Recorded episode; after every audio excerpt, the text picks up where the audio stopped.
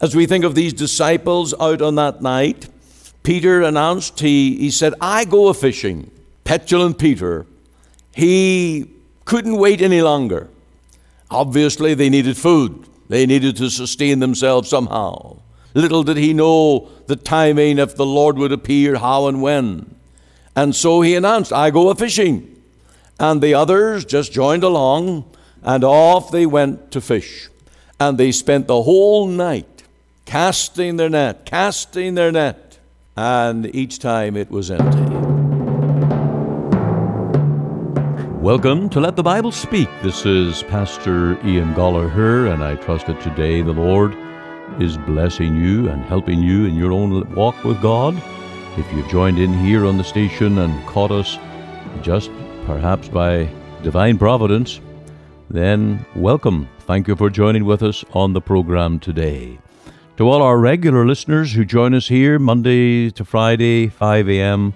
or 5 p.m., and I must say it never fails to surprise me the number of people who join us at 5 a.m.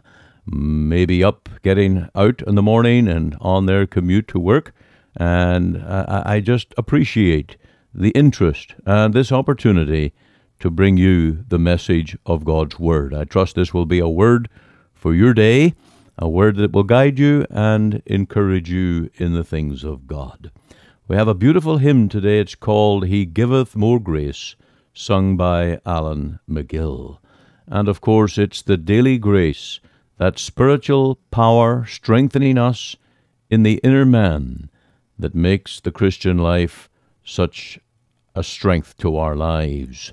We also have the message on John 21 Hope for Men in Despair, based on those seven apostles who went fishing and caught nothing. Oh, have we not been there, serving, working, laboring, toiling, and come up with nothing? And it's not until we recognize our own total defeat and then recognize the need of the Lord that He is able to command us to cast the net on the right side of the ship, and instantly there's a complete catch. The Lord can do those things in our lives, and we're trusting Him for it. May He bless you today through His Word. Now, it was a command without hesitation. The Lord did not suggest, well, think about something. No, He commanded them. He didn't give them an option, He gave them a command cast the net on the right side of the ship. And there was no complaining, not even in the best condition.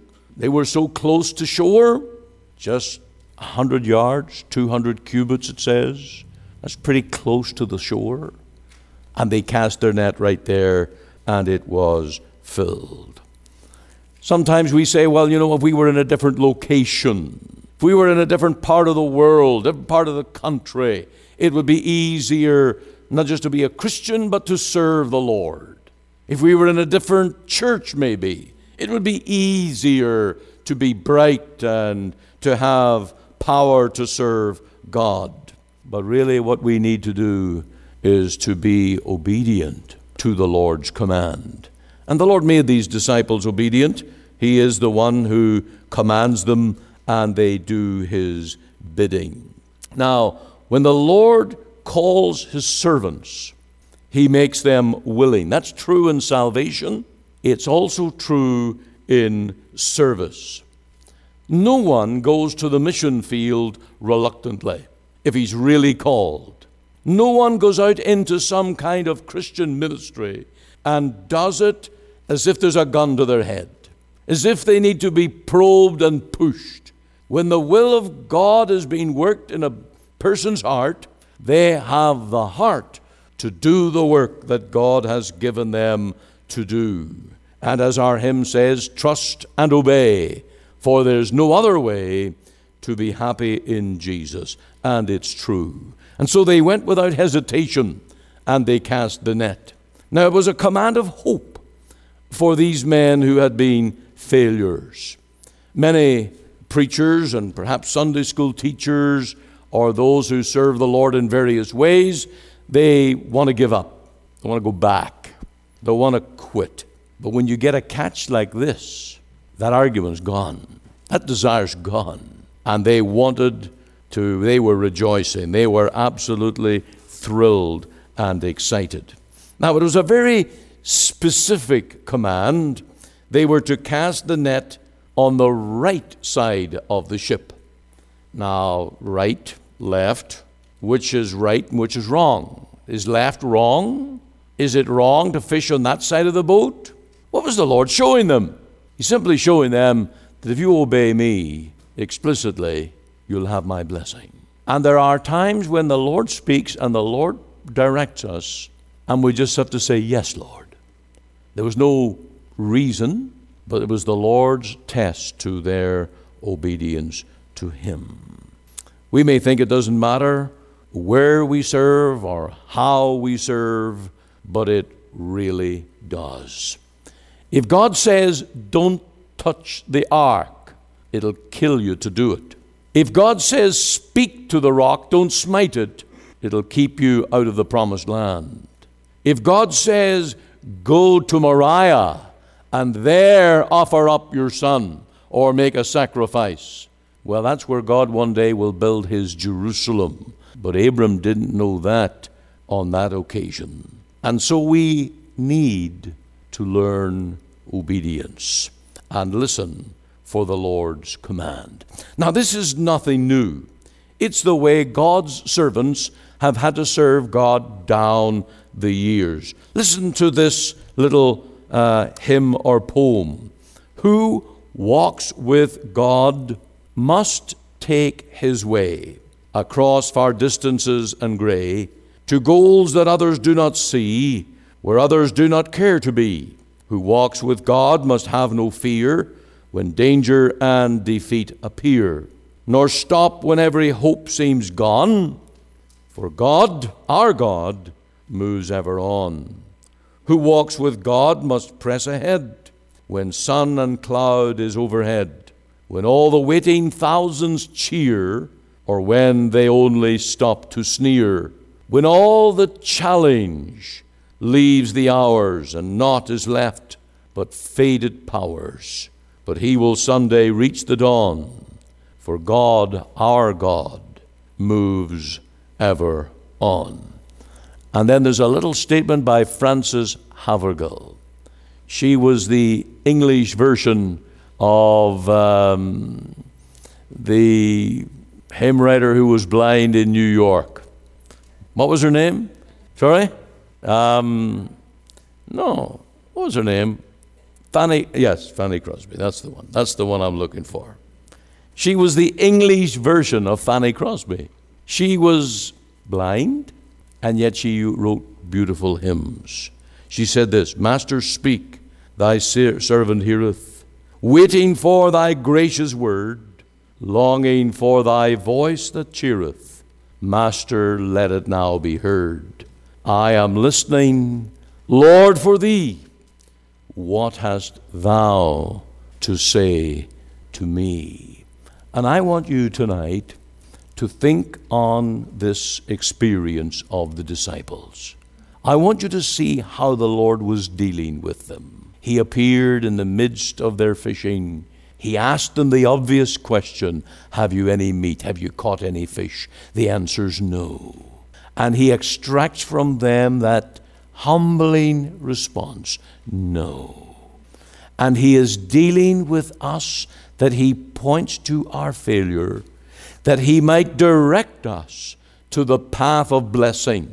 And we need to say, Lord, bring me to the place Work in my heart a total surrender, an absolute yielding of heart, mind, and life, that you might make me cast the net on the right side, where you will bless my service for thee. And I beg you tonight to get your life to the place where you are totally surrendered to the Lord in this. We have learned that the Lord does not bless half hearted service. He does not bless those who work by pride. He blesses those who come to Him in all their need and plead for His grace. Now, also, the Lord showed himself in the catch. It says here in verse 6 that he said, Cast the net on the right side of the ship, and ye shall find. They cast therefore, and now they were not able to draw it for the multitude of fishes. Now, I have come to the conclusion that after looking at that little word now in verse 6, they cast therefore and now, that little word was the moment of immediate catch. Immediately, now, those fish were in the net. And I read it like this As soon as they cast the net, this was startlingly miraculous. This was more than just coincidence that they ran into a shoal of fish, especially when they'd been out all night and caught nothing. And just to drop the net and bang, all those fish are in the net. It was with great surprise. Great surprise. And how often God does that in, in our lives. There are those things that we thought could never happen. God has done it.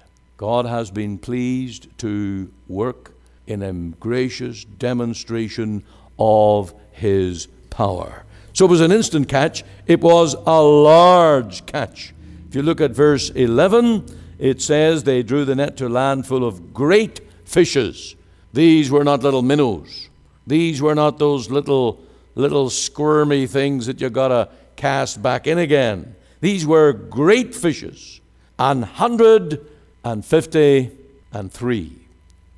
Now, I heard a preacher many years ago, and he expounded at great length that in that lake there were a total of 153 different species of fish, and that in that net there was one of each different species.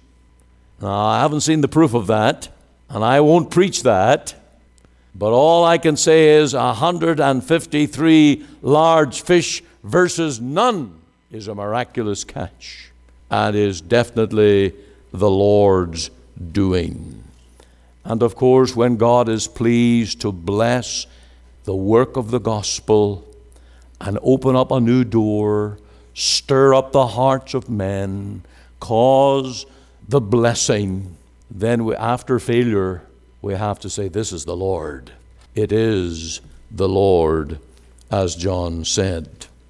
Now, it was a very revealing catch, therefore, because it was John who first said, It is the Lord.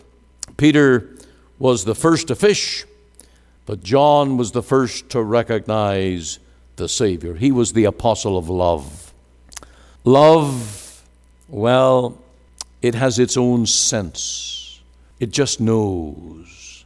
And John, who had spent so much time with his Lord and Savior, he knew, he just knew, this is the Lord. And of course, then Peter jumped overboard. This is a bit reminiscent of the time when he walked on the water. Peter, without regard to many things, regard to the fish, regard to the others. He was the one who led them. Now he's jumping into the water and he is going directly to the Lord. The fish didn't really matter, but the fact that it was the Lord really did. Now, having said all that, it was a safe catch because the net did not break. As in previous cases where the net broke, this one did not. And in this incident, they were all gathered in and we can see again a wonderful truth when the Lord is in control of the fishing, every fish is brought home. When the Lord is building his church, when the Lord is saving his people, every one whom he will catch, he brings them home, as these fish were brought safely to the shore. It was a very rewarding catch in verse 12, we have the Lord saying to these disciples, Come and dine. He fed them breakfast. I don't think that the Lord fed them with the fish that the disciples caught. There was bread and fish already prepared, and the breakfast meal was ready, and He gave the invitation, come and dine. And of course, the Lord would build up them up in the faith. He revealed themselves. And what was the Lord doing? He was preparing them for the great mission they were soon to be upon. They learned in the physical realm of fishing that while they were failures, could catch nothing, that the Lord would give them fish. And as He would thrust them forth to be missionaries of the cross, to preach the gospel, by the power of man, nothing can be accomplished. But with the power of God, great things can be done and accomplished. And down in the rest of this chapter, you will see how the Lord is dealing with Peter. He is saying, Feed my sheep, feed my lambs. And he goes on to commission him to this great work of serving the Lord. And so the message here tonight really is never give up. Never give up. No matter what the failure, no matter what the, the difficulties, never give up. God is not going to convert the whole world. He's not going to save every fish in the sea, but He's going to call out a people. He's going to call out ones and twos, and in some cases hundreds, and in some cases thousands. And He's going to build His church. And around the world tonight, the Lord is gathering in His people. He has the power to draw men and bring them into the gospel net. And when we do God's work God's way at His command, we expect the harvest of souls. And we need to keep on believing in what God has ordained in the preaching of the word, in prayer and praise. We should be a happy people. We should have the spirit of thanksgiving, and there should be joy in our souls. And these are God's terms.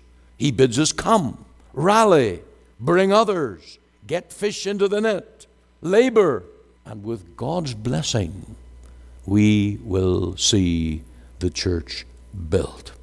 We are given this great commission to serve the Lord. And I trust that we will have days when He will show Himself as he did here to these disciples and to commission them to this great work. I wonder tonight have you dedicated your heart and life to the Lord? Have you surrendered your all?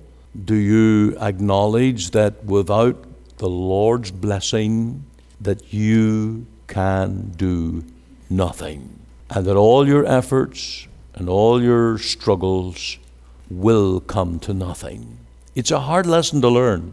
It's a very humbling lesson to learn. But until we get to that place where we abandon every human hope and lean only on the Lord, until then, there will be that distance, the Lord not showing Himself. And so tonight, let us unite our service for God and our readiness to go through with Him and trust Him for the harvest and the gathering of precious souls that will glorify the Lord. When the burdens grow greater, He sendeth more strength when the labors increase. Who added affliction, He addeth His mercy who multiplied trials, his multiplied peace.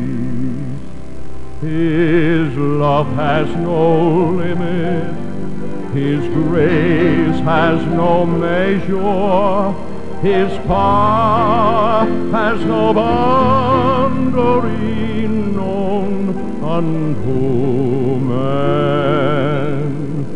For out of his infinite riches in Jesus, he giveth and giveth and giveth again.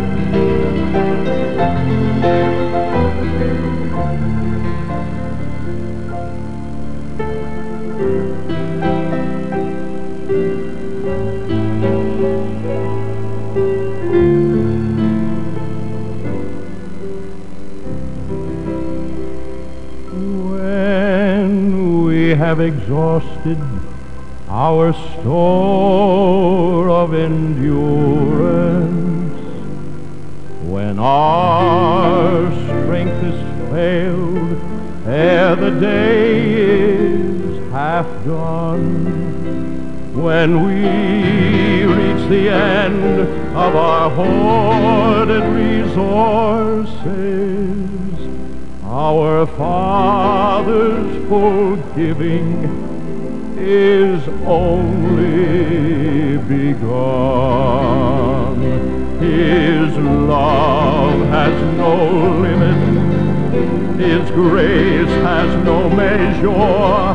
His power has no boundary known unto man. For out of his infinite riches in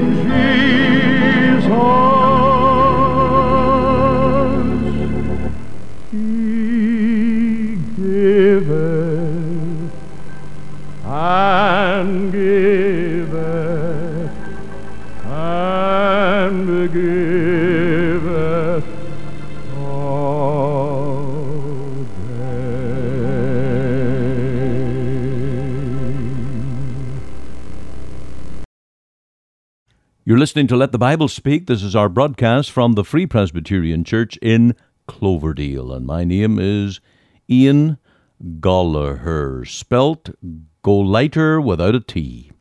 Goligher. And I hope that you can listen day by day as we bring you the message of the gospel, mornings 5 and evenings 5, here in the greater Vancouver area. And I trust that the Lord will minister to your heart. Over the month of March, we have been ministering on the cross. Now, I want to focus on service, service for Christ. And if you are saved, redeemed by the blood, if you're a professing Christian, then your burden will be to serve the Lord, to have your life spent for the Savior, not given over to the flesh. We're to deny the flesh and to deny the world, renouncing the world, and to serve only the Lord Jesus Christ as our Lord and as our Savior. And never think that what you do for Jesus is ever lost. No, it is no vain thing to serve the Lord. There are many vain things in this world.